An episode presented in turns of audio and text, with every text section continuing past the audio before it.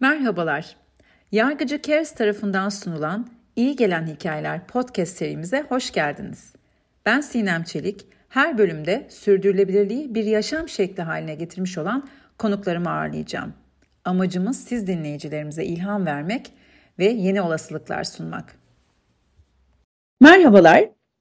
Yargıcı Kes tarafından hazırlanan İyi Gelen Hikayeler podcast serimize hoş geldiniz. Bugünkü konuğum Işık Güner. Işık Güner 2006 yılında lisans eğitimini Marmara Üniversitesi Çevre Mühendisliği bölümünde tamamladıktan sonra tam zamanlı bitki ressamı olarak çalışmaya başladı. Plants from the Woods and Forests of Chile adlı kitap projesi için 40 illüstrasyon hazırladı. 7 yılda tanım, tamamlanan kitap 2015 yılında Edinburgh Botanik Bahçesi tarafından yayımlandı. Kitap için hazırladığı birçok resim uluslararası bitki resim sergilerinde altın madalya ve en iyi resim ödüllerini aldı. Halen Resimli Türkiye Florası projesinde sanat editörü olarak çalışmakta ve dünyanın önde gelen kurslarından olan Edinburgh Botanik Bahçesi Bitki İllüstrasyon Diploma kursunda eğitmenlik yapmaktadır. Hazırladığı Doğanın Detaylarını Görmek adlı eğitim kitabı dört ayrı dilde Türkçe, İngilizce, İspanyolca, Fransızca, Korece ve Çince olarak yayımlandı. Şu anda Fırtına Vadisi'nde yaşamakta ve birçok ülkeye bitki resim kursları düzenlemek ve bitkileri resmetmek için seyahatler etmektedir. Ayrıca Habitat isimli yeni kitabı için çalışmalarını sürdürmektedir. Evet Işık Hanım hoş geldiniz. Ee, Merhaba, Sizinle hoş olduğumuz için çok mutluyuz. Teşekkür ederim davetiniz için. Çok sağ olun. Biz teşekkür ederiz. Ee, biz bu sohbet serisinde e, yaşamda iyi gelen konulara e, çok değerli konuklarımızla dokunuyoruz. Ve e, sizinle de uzun zamandır sohbet etmek istiyorduk. Çünkü yaptığınız işin e, gerçekten iyi gelen hali var ve bunu çok kişiyle paylaşmak istiyoruz. Sohbete geçmeden önce aslında sizi tanımayı, sizin neler yaptığınızı sizden dinlemeyi çok isteriz. Biraz bahsedebilir misiniz yolculuğunuzdan? Evet tabii aslında çok güzel özetlediniz benim yaptığım bütün işleri. E, bitki ressamıyım. E, uzun yıllardır bitki ressamı olarak çalışıyorum ve doğal vahşi bitkilere özellikle çok ilgiliyim, aşığım. Onların peşinden gidip bunların resimlerini yapıyorum ve çeşitli projelerde yer alıyorum. Bazen bir ortak bir proje oluyor, bazen işte kendi e, kafamda tasarladığım kitaplar için çalışıyorum. Ve bu sebeple e, yıllardır böyle doğanın içinde dolaşıp bu bitkileri bulup e, resmetmeye çalışıyorum. E, benim yaptığım bu işte resim, bitki resimlerinde benim e, canlı örneklere ihtiyacım oluyor. Bitkiyi kendim görmem lazım. Onu gözlemlemem lazım. E, çünkü çok e, bilimsel bitki resimleri yapıyorum. Yani bitki türünü anlat, anlatan, onu betimleyici resimler yapıyorum. Bu sebeple biraz... E, çalışma prensibim daha bilim insanları gibi yaklaşımım daha o şekilde. O sebeple e, bitkileri görebilmek için e, dağ bayır geziyorum. Bazen bu bitkiler bir botanik bahçesi koleksiyonunda olabiliyor. Bu benim işimi açıkçası çok rahatlatıyor. Çünkü çok daha rahat bir atmosferde, çok daha kontrollü bir şekilde e, bu bitkilerin resimlerini yapabiliyorum. Ama bazen de işte bir dağın tepesine çıkmam gerekiyor bir türü görüp onu e, resmedebilmek için. Bu da çok keyifli. Ben hani e, aslında bu mesleğin en sevdiğim kısmı bu. Gidip o bitkiyi bulup yerinde görmek, yerinde gözlemlemek, onu kendi evinde e, bulup e, ben de işte onun o güzelliğini olabildiğince resmetmeye çalışıyorum. Ama tabii bu daha e, zor olabiliyor. Çünkü bazen gittiğinizde bitkiyi bulamıyorsunuz. Zamanı geçmiş oluyor. E, bazen erken gitmiş oluyorsunuz. Bitki daha çiçeğe geçmemiş oluyor. Tabii bu gibi şeyler yaşadığınızda o bitkiyi resmetmem gerekiyorsa işte bir sene beklemem gerekiyor. Bir sonraki dönemi yakalamam lazım. Çünkü bitkinin hani o çiçeklenme dönemini kaçırırsam eğer e, yapacak bir şey yok. E, bitkinin Hı. bir sonraki sezonu çiçeklenme dönemini beklemekten başka hiçbir şey yok. Ama tabii ki bu çok keyifli. Şimdi bu son dönemlerde bu tabii çok daha zorlaşmaya başladı. Bu değişen e, koşullardan dolayı. Eskiden çok daha hani düzenli belli dönemlerde çiçek açan bitkiler artık farklı zamanlarda çiçek açmaya başladı. Ve bunu takip etmek gittikçe zorlaştı ama yine de benim için e, böyle muhteşem bir macera gidip o bitkiyi bulup hı hı. ve onu resmedebilmek zannediyorum bu meslekteki en haz aldığım kısmıdır. Evet çok keyifli geliyor kulağa. Bir de siz bahsettikçe şunu düşündüm. E, doğaya uyumlanmanın e, gerçek tanımı gibisiniz gerçekten. Çünkü e, hani normalde bizler ne yapıyoruz? Herhangi bir şeyi yaratıcı endüstrilerde kullanmak için bile istediğimiz zaman yapma özgürlüğüne sahip oluyoruz. Sizde gerçek bir uyumlanma süreci var. Bu inanılmaz, çok etkileyici evet. ve gerçekten o döngüselliğin içerisinde var olmak. E, bu sebeple sizden e, biz hep sürdürülebilirlik konuşuyoruz aslında bütün dünya bu kavramı konuşuyor doğru ya da yanlış. Sizden duymak istedim. Sizce sürdürülebilirlik veya o döngüsel yaşam e, nasıl bir şey? Siz nasıl tanımlıyorsunuz bu bahsettiğiniz tecrübeler e, ışığında? Ya o e, evet şimdi öncelikle tamamen e, doğanın döngüsüne kendi zamanımı uy- ayarlamaya çalışıyorum. Onun o döngüsüne göre bütün plan programımı ona göre yapıyorum. Ve o yüzden mesela benim için bir senelik program yapmak çok kolay. Çünkü Mayıs'ta açacak çiçeği resmetmek istiyorsam Mayıs programı bellidir gibi bir yaklaşım oluyor. Tamamen kendimi ona uyarlamaya çalışıyorum. Bu gerçekten çok keyifli. bu şekilde yaşamak çok tatmin edici bir his. bunun sürdürülebilirlik kısmı biraz daha karmaşık olduğunu düşünüyorum. Çünkü e, yani sürdürülebilirlik hani anlamı çok büyük hani son derece anlamlı bir kavram ama içini çok doldurabildiğimizi düşünmüyorum. Yani yaşam şekillerimiz ki hani yaşam şekillerimiz derken doğada yaşayan ya da şehirde yaşayan herhangi bir şekil hiç fark etmez.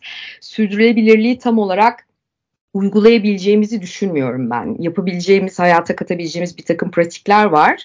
Ama bireysel çerçevede e, bu pratiklerin e, çok da dünyanın hani bu vahim gidişine geri döndürebilmek için çok da etkili olacağına inanmıyorum.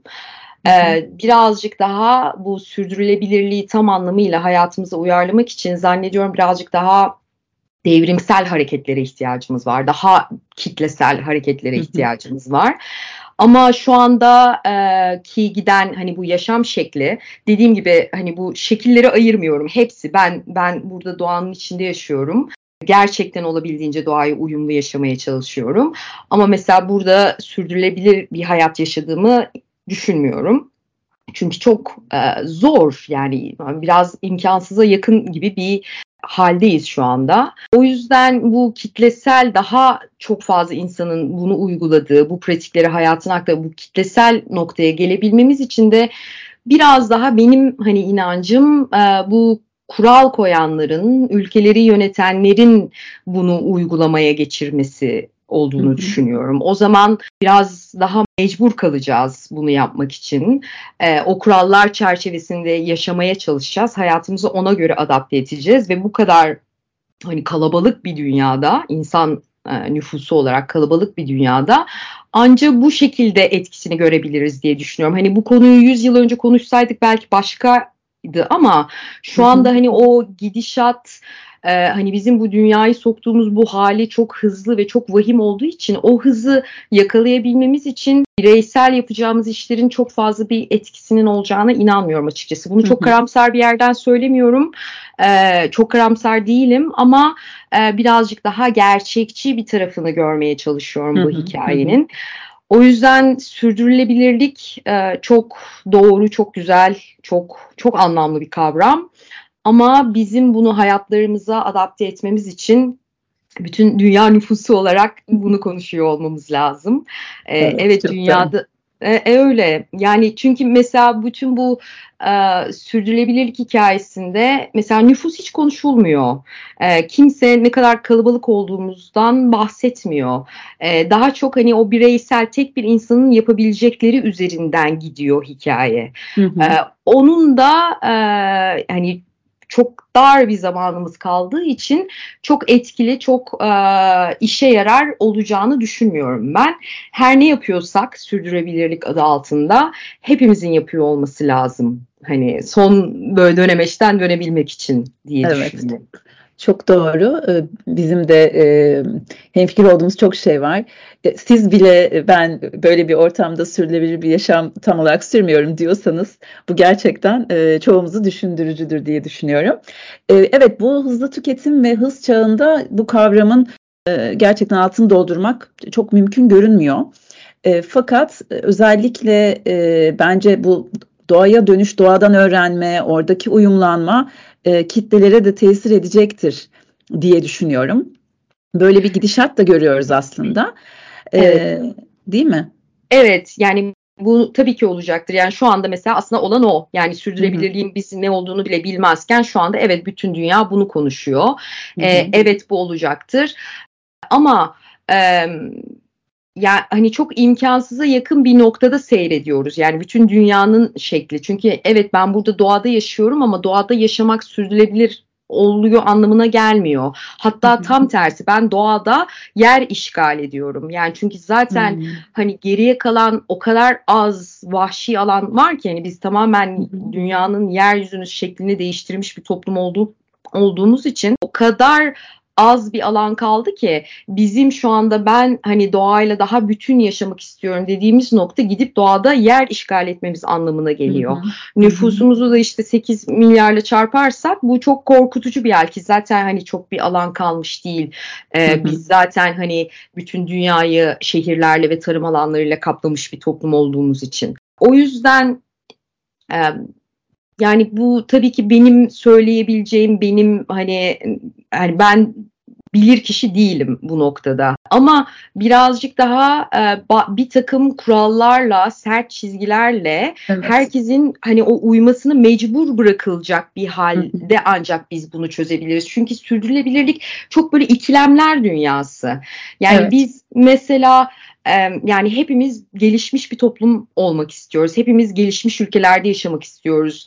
Hepimiz böyle hani o e, muhasır medeniyetler seviyesine varmak istiyoruz. Hani bu evet. e, ama e, gelişmiş bir ülke demek e, karbon salınımı demek. Evet. Yani hem gelişip hem sürdürülebilir bir hayat dengesi mümkün olmuyor şu anki bu e, bizim bu kurduğumuz bu toplumsal düzende. E, o yüzden hani bunu hızlı bir şekilde geri çevirebilmek için e, çok daha kitlesel, çok daha devrimsel hareketlerle olabileceğine inanıyorum. Bu hani bizim bireysel olarak yaptığımız şeyin yayılması, daha sonra bunun kitlelere dönüşmesi bunlar olur, mümkün. E, çünkü hani insanoğlu bizim hani insan davranışları hep bir toplumda yer bulma üzerine kabul görme üzerine kurulu. E, o yüzden hani çoğunluğun bunu uyguladığı bir ortamda azınlık bunu uyacaktır zaten. Hani o, o hale gelecektir. Ama bizim öyle bir vaktimiz yok. Hani bunun böyle yavaşça yayılması, yavaşça bunu bizim Hani o, o hale gelecektir ama bizim öyle bir vaktimiz yok. Hani bunun böyle yavaşça yayılması, yavaşça bunu bizim e, bireysel olarak başlatıp sonra kitlesi olarak kabul edecek vakit kalmadı. Çünkü e, nüfus artıyor, artmaya devam ediyor e, ve nüfus artışı demek e, bütün bu doğal alanların yok olması demek. E, doğal alanların yok olduğu anda da bizim zaten istediğimiz kadar vejeteryan olalım mesela. Ee, ki hani yine bizim e, bireysel olarak herhalde sürdürülebilir bir yerde en büyük katkımız vejetaryen olmaktır, vegan olmaktır ki hani budur ama hani onun bile etkisini ben e, bu nüfusla çok başarılı olacağını düşünmüyorum. Daha hızlı çözümler hı hı. bulmamız lazım. O da işte bireysel noktada olmuyor. İşte onu ülkeyi yönetenlerin e, o mantıkta olması lazım bir takım e, konfor alanlarından vazgeçmemiz lazım. Bunu mesela geçemiyoruz biz aslında. Bunu yapamıyoruz. Hı hı. Bilemiyorum şimdi hani ben veganım deyip Türkiye'de kinoa yiyorsam olmuyor mesela. Hani evet, anlatabiliyor muyum? Ben hala karbon evet. salıyorum yani. O yüzden evet. çok e, o mantığı oturtamıyoruz biz. Bu kavram çok güzel bir kavram. Hı-hı. Ama biz o mantığı oturtamıyoruz. O yüzden de yani dediğim gibi çok karamsar bir noktada değilim ben sadece daha böyle gerçekçi düşünüp kendimi kandırmamaya çalışıyorum bu noktada. Çok Ama değerli tabii... şeyler söylediniz. Yani çok bakış açısı olarak e, çok doğru çelişkilerle dolu bir kavram. Bu da herhalde temelde bütünsel bakmamaktan kaynaklanıyor. Sizin verdiğiniz örnek çok e, tatlı ve ufak bir örnek ama e, işte kilometrelerce seyahat etmiş bir kinoayı yerken aslında belki daha fazla zarar veriyorsunuz. Et yemek daha e, düşük etkili olabilir gibi gibi. O yüzden o bütünsel bakma şu anki yaşam konforu ve kolaylığı içerisinde ne kadar mümkün? Dediğiniz gibi bunun ancak bir takım regülasyonlarla, çok net kurallarla dayatılması gerekiyor. Belki oralara doğru da ilerliyoruz gibi görünüyor. Ee, evet. Bir de sizin evet. yaşam alanınız, yaşam yaşamayı seçtiğiniz yer. Ee, evet doğada yaşıyorum dediniz. Bu farklı yerler de olabilirdi. Ee, işte ama siz gidip hani Rize'de e, Fırtına Vadisi'nin e, orada yaşıyorsunuz. Bunu biraz anlatır mısınız? Orayla bağlantınızı, orada yaşamanın nasıl bir şey olduğunu e, biraz o şeyi merak ediyorum. Günlük rutininizi, neler yaptığınızı. Buralıyım. Çamlıhemşinliyim yani bu yaşadığım köy buralıyım. Anne de baba da iki tarafta hemşinliyim. Ee, o yüzden benim buraya gelip burada yaşama kararım aslında seçeneklerim arasında en kolayıydı. Çok fazla böyle hani çok e, hayalperest bir noktadan buraya gelmedim. Sadece e, yaptığım meslekten dolayı benim hani mesleğimi iyi icra edebilmem için doğaya yakın olmam çok elverişli oluyor doğal olarak. Ee, bir de burada hani bu gerçekten hani ben şu anda mesela bir ormanın içindeyim bu konuşmayı yaparken atölyemi burada kurdum. Çok um, verimli oluyor. Burada zaman yavaş akıyor. Ve benim hayattaki en büyük savaşım zamanla oluyor genelde. Hani çünkü bu yaptığım işten dolayı da her şey çok yavaş. E, bitkilerin işte o dönemsel e, döngülerine ayak uydurmaya çalışmam. Hani o çok bir süreç, senelik, iki senelik süreçler. O yüzden buradaki o yavaşlık benim çok hoşuma gidiyor. Bu yaşam koşulları olarak tabii ki çok daha sert. Yani konfor alanı daha kısıtlı. Hani e, mesela şu anda kış ayındayız. Benim çok ciddi bir odun mücadelem var. Bu, bu gibi şeylerle uğraşıyoruz ama burada benim inanılmaz üretim e, hızım çok arttı. Yani ben çok e, üretmeyi çok seven bir insanım. Çok tatmin hani hem içsel olarak tatmin ediyor hem o resimleri tamamlamak işte doğaya kendi benim kendi anladığımı anlatmaya çalışıyorum. Bunu bir dil, bir araç olarak kullanıyorum resmi. Olabildiğince aktarmaya çalışıyorum ve böyle bir ortamda da olunca üretim hızım çok artıyor. Mesela benim bu ilk kitabımı ben burada yazdım, çizdim, çıkardım. Buranın bitkilerini kullandım ve çok hani keyifliydi. Hatta o kadar keyifli bir süreçti ki o ilk kitabımı burada yaptığım o süreç.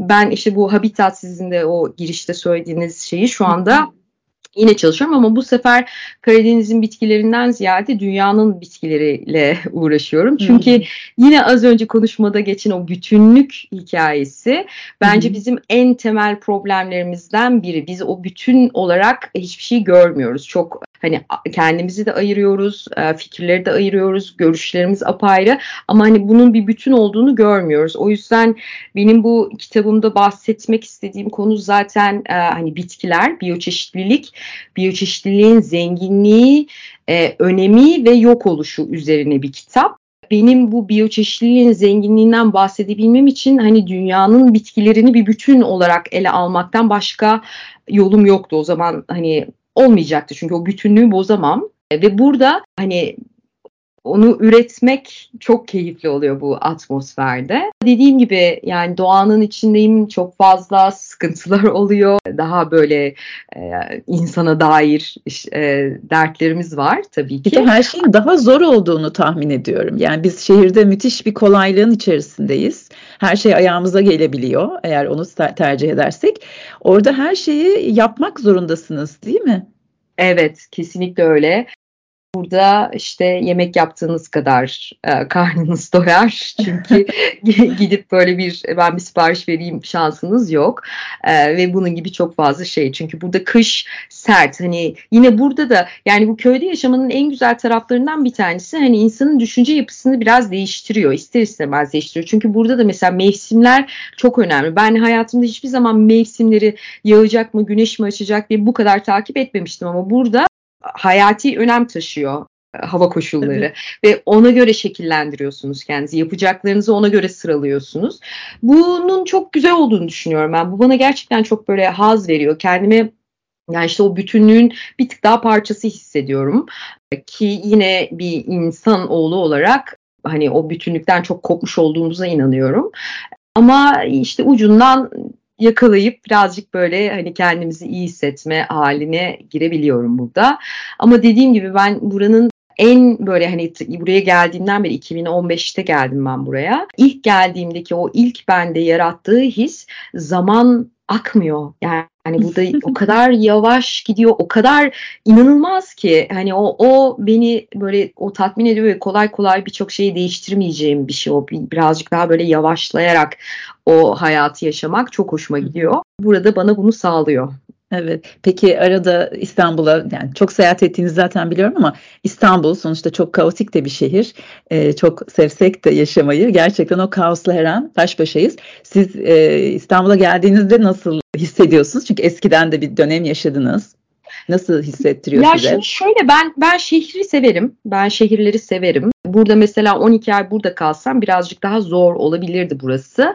Ee, ben hani çok seyahat ediyorum sadece hani şehirden ziyade hani dağ bayır geziyorum. Seyahat etmek de bana iyi geliyor. Çünkü hani o doğal alanlara gitmek çok hoşuma gidiyor ama İstanbul hani şehirlere gittiğimde de şehrin başka bir dinamiği var. Başka bir enerjisi var ve benim hani Çamlıhemşin'e yerleşmekteki böyle en ufak böyle ya ben şehirde yaşamak istemiyorum. Bu şehrin kaosu beni çok yoruyor. Doğada yaşayacağım diye gelmedim ben buraya. Ben sadece Hı. buralıyım. Ee, çocukluğumun yaz ayları burada geçti.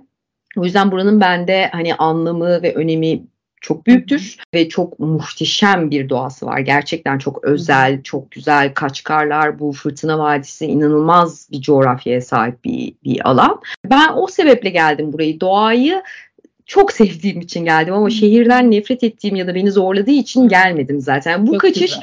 ben doğru bulmuyorum zaten. Çünkü çok bu kaçış güzel. bir yerde ayağımızı tökezletecektir diye düşünüyorum. Hmm. o yüzden hani İstanbul'a geldiğimde evet hani çok daha kaotik bir hayat ama o o, o onun da ayrı bir şeyi var. Ben seviyorum onu da. o yüzden çok zorlandığımı söyleyemeyeceğim İstanbul'a geldiğimde. Çok güzel. Şey seçmeniz de çok iyi. Hani gerçekten ben bunu istiyorum diyerek hani bir şeyi alternatifini arayarak değil. O çok e, güzel geldi gerçekten o bakış açısı. Ee, bir de dediğim gibi burada iyi gelen e, hikayeleri anlatıyor. Sizin hikayeniz zaten şu ana kadar bana çok çok iyi geldi. Onu söylemem lazım. Ee, bitkilerin iyi gelme halini de biraz e, dinlemek isteriz. Yani doğanın ve bitkilerin insana nasıl iyi geldiği, neler öğrenebiliriz bitkilerden ve doğadan? Bu gözlem size neler öğretti? Ee, ne gibi sırlar gizli orada?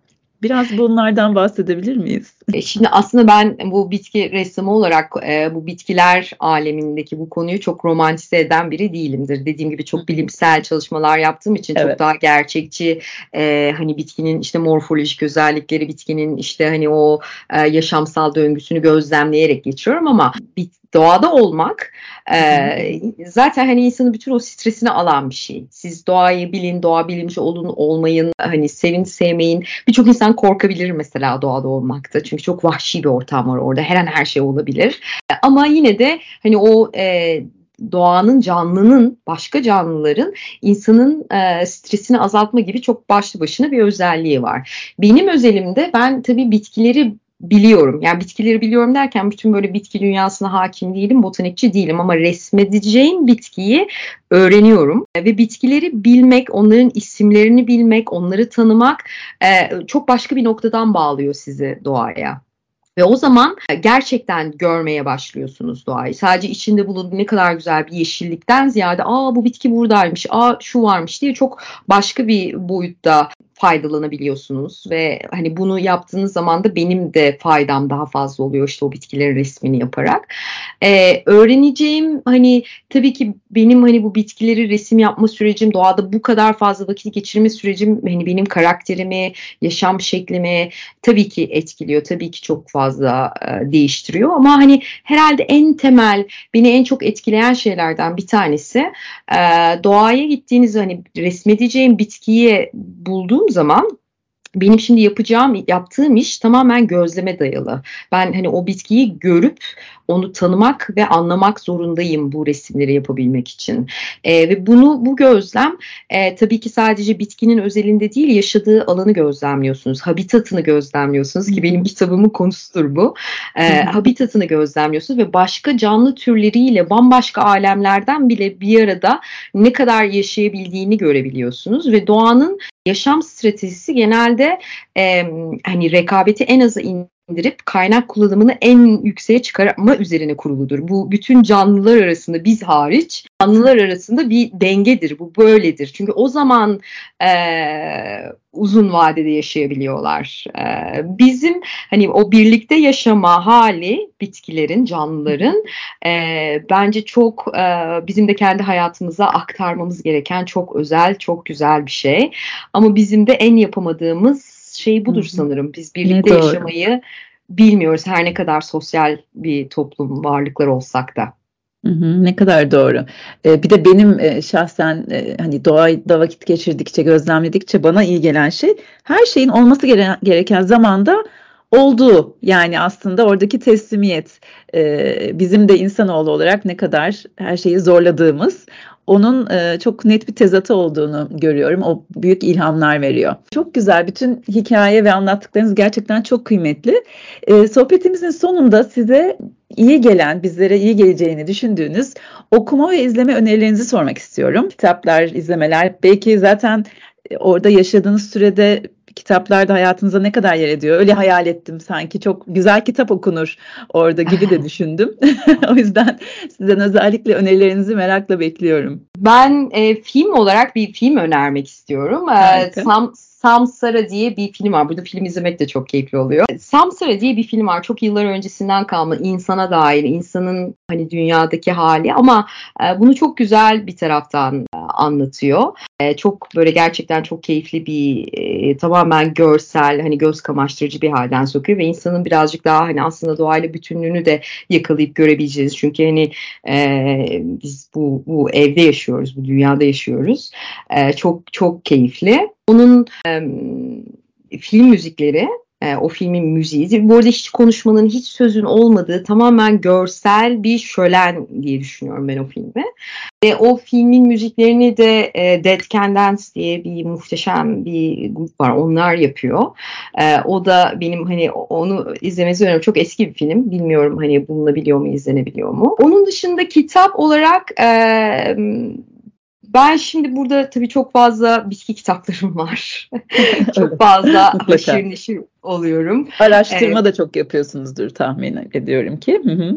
Evet yani işte dediğim gibi bir resmi yapmadan önce benim önce o bitkiyi, o bitkini hı hı. öğrenmem lazım.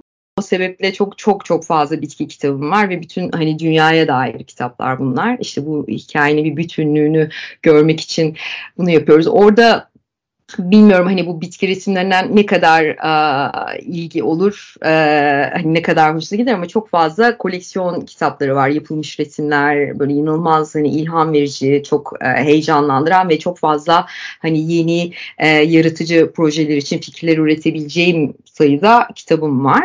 Ama bunlar tabii okumadan ziyade birazcık daha e, ilham kitapları, birazcık daha bitkileri öğrenme kitapları. Onun dışında e, ben daha çok böyle fantastik romanları seviyorum e, okuyabildiğim zamanlarda. E, çünkü bu hani bitkilerle uğraşmak beni çok böyle rahatlatan bir hikaye olsa da işte doğanın problemleriyle karşı karşıya sürekli beni bırakıyor ve bu çok yorucu Doğru. olabiliyor. Çünkü hani üzülmekten bitap düşüyorsunuz. O sebeple bambaşka hikayeler benim hoşuma gidiyor. Başka dünyalar, başka e, var olmamış ütopik hayatlar. O birazcık beni bu dünyadan koparıyor ve çok e, dinlenmeme sebep oluyor. Çok çeşitli kitaplar olabiliyor ama bu ara özellikle bu Habitat kitabı üzerinde çalıştığım için çok son dönemde sadece bitki kitaplarıyla haşır neşirim diyebilirim. Hı hı. Çok güzel. Ee, özellikle film önerinizi not aldım. Ee, heyecanla e, araştıracağım, izleyeceğim. Çok teşekkür ediyorum. Ee, gerçekten çok keyifli bir sohbet oldu e, sizi biraz ederim. daha e, tanımak, yaşam tarzınızı anlamak, bir de sürdürülebilirlikle veya doğadaki döngülerle ilgili çok değerli tanımlarınız çok etkileyiciydi. Çok teşekkürler Işık Hanım. Çok, Ben çok teşekkür ederim. Davetiniz için de çok teşekkür ederim. Sizi çok beklettiğim için de lütfen e, e, kusuruma bakmayın. E, çok çok sağ olun. Çok sevgiler. Hoşçakalın. Hoşçakalın.